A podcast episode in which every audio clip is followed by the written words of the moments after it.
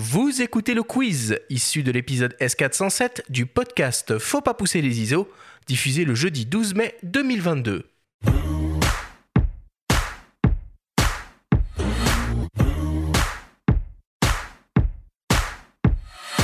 Le principe du quiz est très simple. Nous avons reçu des questions de la part de nos auditeurs qu'ils t'ont posées via notre compte Instagram en lien ou non avec le sujet de cette émission.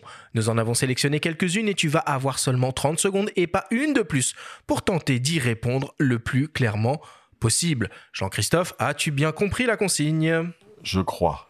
Alors c'est parti. Première question qui nous vient de rmnntr. Bonjour. il pose souvent des questions. Euh, cette personne se demande, dans la rue, il est préférable de demander l'autorisation de prendre une photo ou de le faire en mode discretos? Pour moi, je pense que c'est très difficile de demander avant de déclencher parce qu'on rentre dans une autre logique photographique. Je vais appeler le portrait négocié. Donc, c'est quand on demande à quelqu'un s'il accepte de poser une minute, 30 secondes et c'est un genre en lui-même tout à fait respectable. Non, pour moi, il s'agit plutôt de faire la photo et de, si la personne euh, réagit ou est contre, ben, de lui expliquer ce qu'on fait et si vraiment elle veut pas, de l'effacer. Quoi. A encore une fois, on n'a pas tous les droits parce qu'on est photographe de rue et parce qu'on est dans la rue. On peut tout à fait, entre guillemets, effacer une photo. Deuxième question qui nous vient de Sandra85. Sandra se demande quelles sont les villes les plus photogéniques pour la street photographie. Bah, il se trouve qu'il euh, y a quand même des villes comme ça qui ont une histoire de la street photo fascinante et moi j'y suis allé aussi pour, un peu en pèlerinage hein, donc et je me suis aperçu que c'est vrai quoi donc euh, alors moi ma ville de cœur pour la street c'est Tokyo alors mais New York est aussi une ville qui marche extrêmement bien Paris j'aime beaucoup aussi Madrid, euh, Lisbonne. Donc euh, voilà, donc il y a des villes qui fonctionnent un peu mieux que d'autres. C'est vrai que les grandes villes, Hong Kong aussi est une ville que j'ai beaucoup photographiée. Je prévois de faire quelque chose sur Hong Kong quand on pourra de nouveau y retourner. Donc effectivement, il y a des villes qui ont un plus gros potentiel que d'autres. Troisième question qui nous vient d'un dénommé Bob. Bob se demande pourquoi souvent le noir et blanc rend mieux que la couleur en photo de rue. Ben là, comme je viens de faire un livre qu'avec de la couleur, je vais avoir du mal à, lui dire. Non, pour moi, les noir et blanc et couleur, c'est pas vraiment une question. C'est-à-dire, c'est un peu comme un musicien qui joue deux instruments, piano et violon, et qui a envie des fois d'être plutôt violon, des fois plus piano, et des fois j'ai fait beaucoup de livres en mélangeant les deux. Là, il s'est trouvé que je voulais plutôt être plus de contemporain, c'est-à-dire montrer un peu plus euh, plein de détails, et que pour moi le noir et blanc était moins adapté à ce travail, à ce manifeste de street photo, donc j'ai choisi qu'une sélection couleur.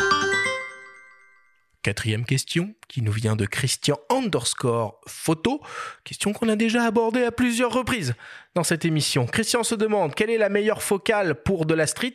24, 28 ou 35 bah, 24 pour moi c'est un, enfin je en parle en équivalent 24-36, hein, on est d'accord Tout à fait. Voilà, donc le 24 pour moi il y a quand même un vrai risque de déformation avec les visages au premier plan. Quoi. Donc pour moi le 28 c'est le bon compromis parce qu'en recadrant un tout petit peu on peut retomber sur le 35 et qu'on a une petite marge de manœuvre, mais le 35, euh, j'utilisais tout le temps le 35 en argentique où je recadrais moins, euh, notamment en diapo, et j'utilise tout le temps le 28 quasiment en numérique.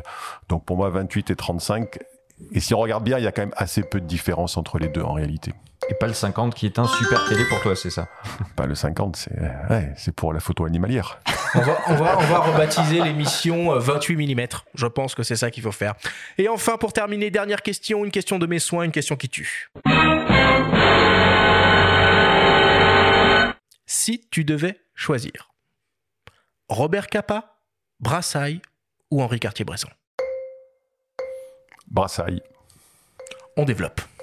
Quand ah, même. Je crois qu'il la nuit à Paris.